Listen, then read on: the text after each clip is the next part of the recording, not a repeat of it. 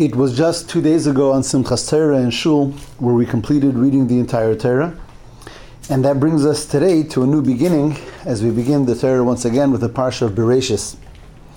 Um, interestingly, on Simchas Torah, we made the bracha of Shehechiyanu, Shehechiyanu v'kimanu v'giyanu l'zman thanking Hashem for reaching us this day. Um, which primarily we made that bracha because of the day, because of the Yom Tov. But the, the previous Rebbe teaches that when we make the Shechiyanu on Simchas Torah, it's not just on the day, but it's on the Torah itself. Being that that day is devoted to Simchas Torah, the joy, the rejoicing with the Torah, so therefore we make a bracha on the Torah. The question is that Shechiyanu is typically made for something new, like a new fruit, a new, a new, a new article that brings a simcha. Um, on Simchas Torah, we finish, we complete the Torah. Completing something doesn't typically bring with itself the bracha of Shechiyanu, which is again more so for something new. And the answer is because as we finish the Torah and Simchas Torah, we're beginning it anew. And that brings us to where we began, that today we begin the Torah anew, Parshas Bereshis. So therefore the Shechiyanu was on that new beginning. But to take that one step further, um, one can argue, well, I'm just starting over the same thing again. What way is it new? We started it last year, we started it the year before. And the answer is no. That every time when we start over Torah, we try to start it on a new level, to reach new heights in the Torah, new heights in understanding, new heights in connecting to the Torah itself.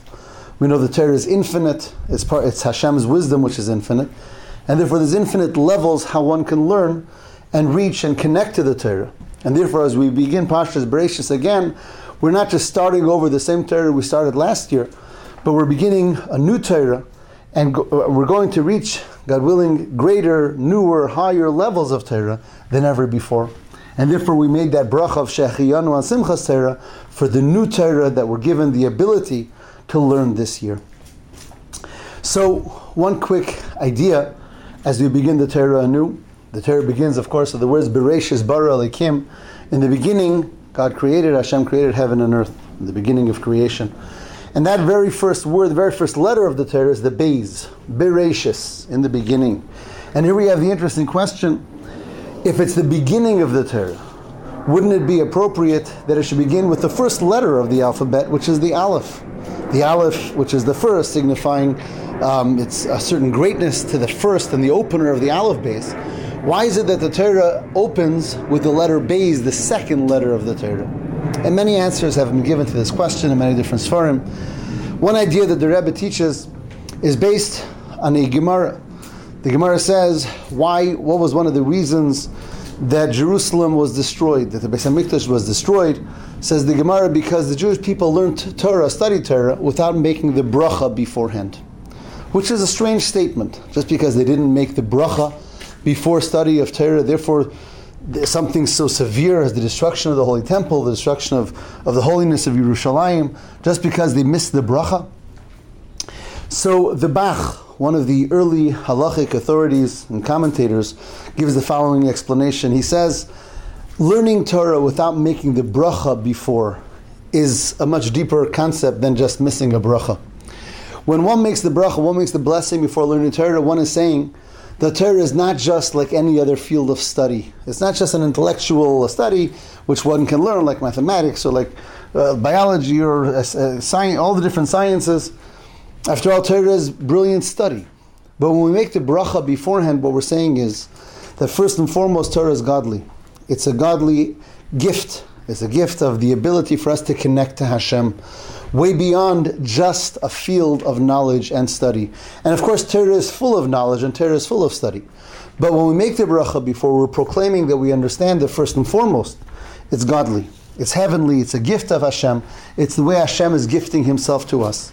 So when we make that bracha first, and then we go ahead and study, then our Torah study is proper. Then our Torah study is divinely inspired, and it's about connecting us to something above and beyond ourselves and our intellect.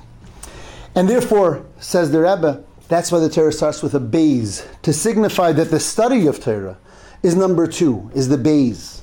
The proper way to study is with an Aleph, first, first understanding or first accepting that belief in the holiness of Torah, the Kedusha of Torah, the godliness of Torah.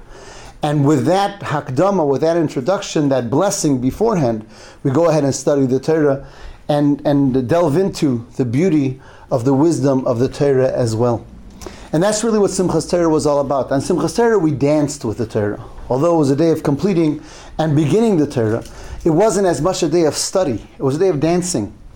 Now, dancing is not because of the beautiful intellect in the Torah. Typically, when one finishes a book of study in whatever science they're, they're studying, they won't take the book and dance with it. Because intellect is intellect.